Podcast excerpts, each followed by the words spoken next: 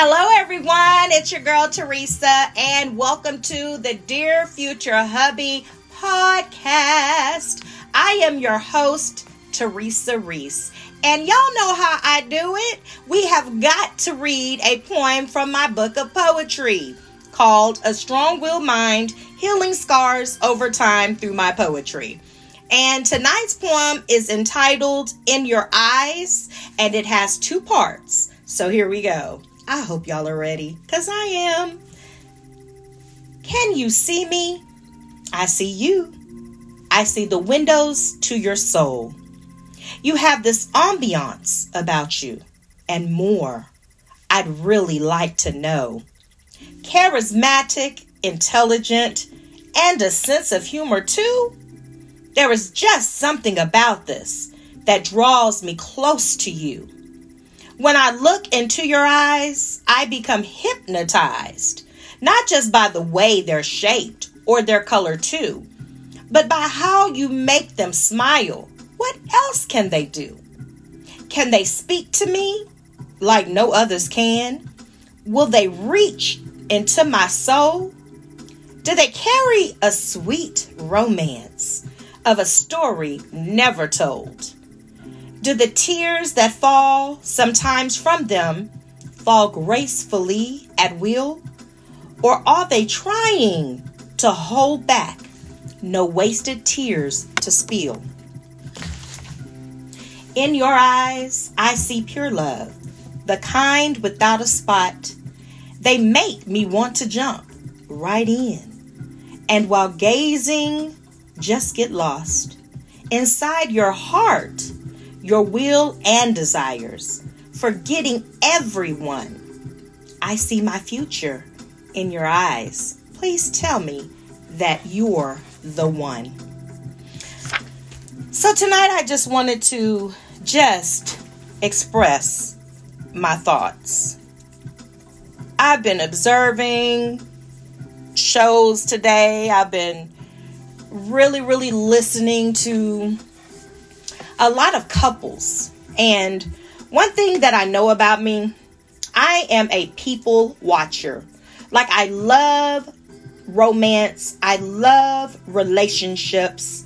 And this is the month of love. This is the month of Valentine's Day. And although, future hubby, it doesn't seem like you are anywhere in my near future, most likely I'll be spending Valentine's Day alone. But don't fret. My daughter was born on Valentine's Day. So God has fixed it in such a way that I am never truly alone any longer. However, as I was looking at the couples on today and just watching how they minister to each other, I get so intrigued by couples. Like, and you would think that I would pay more attention to the woman because I'm a woman, right? No, but that's not what I do. I pay more attention to how the man ministers to his woman. And part of it is in admiration, because I know how I desire to be loved by my future hubby. So I pay attention to body language. I pay attention to how whenever a woman is speaking, how her husband can look at her in such an endearing way where it's like he never gets tired of her speaking. How it's as if he's a student and he's constantly learning something from her. I love those moments. I appreciate those moments. I admire those moments in relationships. And so there were a couple of couples that I was watching on today. Um, one of them I watch on a regular basis. And I love, I just love to watch how men that truly love their wives, the ones that don't have the wandering eye, the ones that literally their eyes are only on their prize. Like, they don't, it doesn't matter who goes by, what somebody's doing. If you, they could be fixing the mic or whatever, and his eyes are fixated on his bride. I love that. And then what I also love is that whenever you could tell that the wife is covered, because she is, is if she's able to be her authentic self, and she doesn't feel judged in that. So she can tell her truth. She can speak her truth. And there's no judgment. There's no negative energy coming from her spouse. There's no competition. It's like he literally just adores her. And he covers her. And he cherishes her. And that exudes through the way that they interact with one another. I admire those types of qualities in relationships.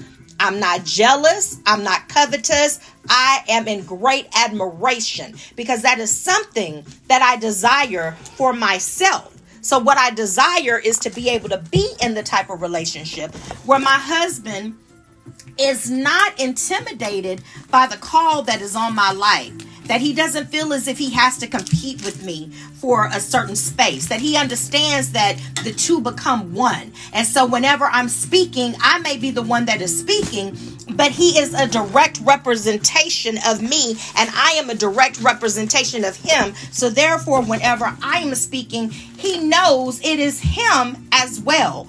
And it makes him feel confident, and it makes him feel good to know that I am an extension of him, his rib. It's something about that that just I absolutely love. And so the more that I observe that, it's as if the desire gets stronger and stronger. And I'm like, God, I know exactly what it is that I want. And so, and I'm talking in terms of covering, because I've gotten to the point that I'm no longer caught up in the physical aspect. I, you know, I, I pray to God that I'm attracted to my husband. However, that is not the number one thing for me any longer. The older that I've gotten, I know it, that I desire my covering. I desire my husband to be a covering for me, and I desire to be a covering for him. And so in the course of me looking at these different relationships and looking at how the husband ministers to his wife and makes sure that she's good, um, I've even paid attention to what I've noticed. And see, this is what I love about God, because I talk about him all the time and talk to him all the time. But I notice how certain couples, where they have a page and they have the page together. And um, this one particular couple that a long time ago, we were really good friends. And over a course of time, that changed. But because I've grown, I had reached out to this couple pretty much to kind of like reconnect. And I've noticed just by how she's reacting, there's still a little bitterness lingering on her end. However, her husband is the covering. And because he saw that there was something that she and I used to have, the type of relationship that we used to have, and he sees that there's still an opportunity to reconcile that relationship, even if something is said, let's say on Facebook, what I know is him responding on her behalf. But I think it's adorable because he's covering her. And he's covering her until she gets to the point that she can either reach out to me and we can have an adult conversation about the things that have happened in the past to get on the same page.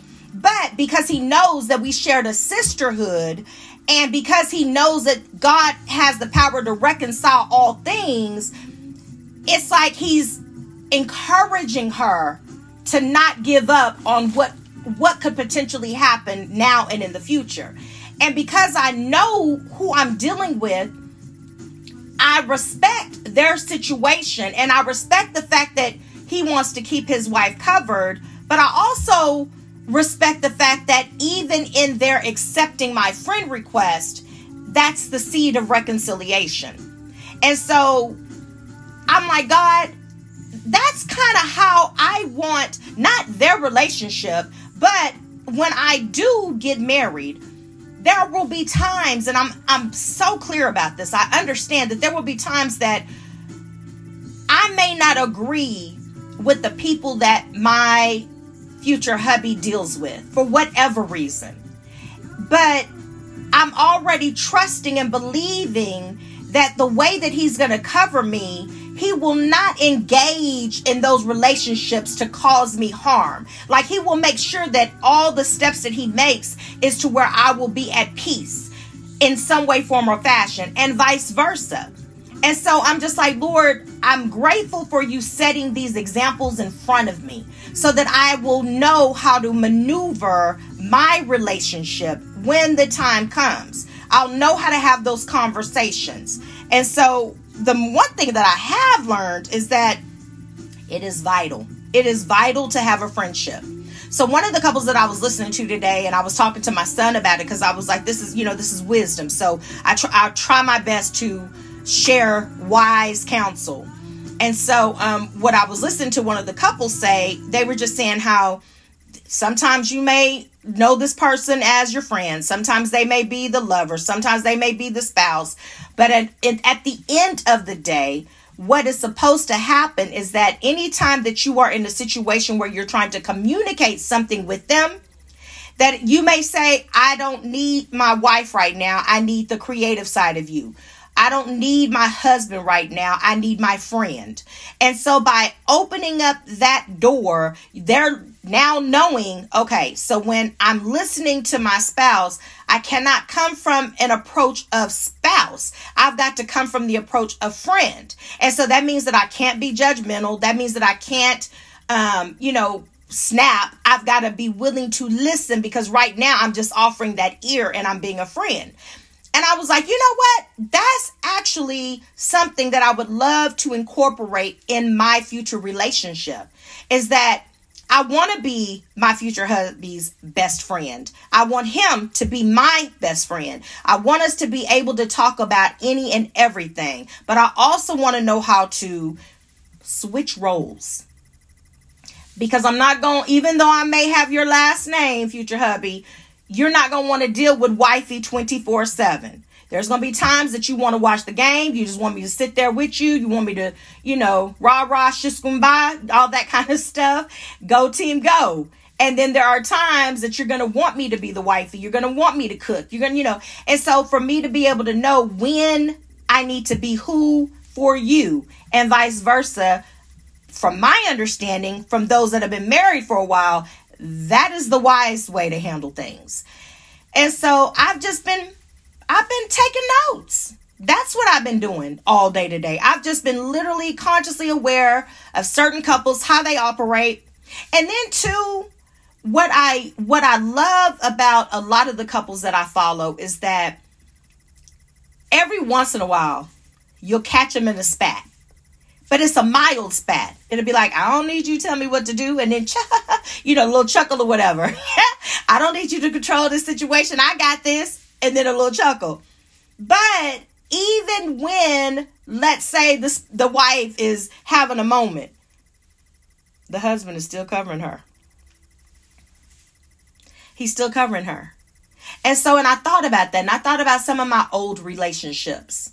And I thought about when I've been in certain situations that were not ordained by God, because trust me, I know the difference now. And so when I've been in certain situations that were not ordained by God, I see how chaotic and how crazy and how verbally abusive it can be. Then I've seen whenever you are in a relationship that is ordained by God, how you can truly agree to disagree and there is no love lost. And I am excited about that journey. I'm excited about being with the right man. I'm excited about being with the one that helps me finish my sentences, or I do something quirky and, and you're like, oh my God, this is what I love about you. And I'm just like, really? You know, I'm so like ready for those conversations. I'm so ready for us to laugh about the craziest things, to build memories that are just where it's, where we could look at each other and be in a moment and it reminds us of something that we shared together and we both bust out laughing, but nobody understands why we're laughing so hard because only you and I get it. Like, I am so looking forward to those moments with my future hubby.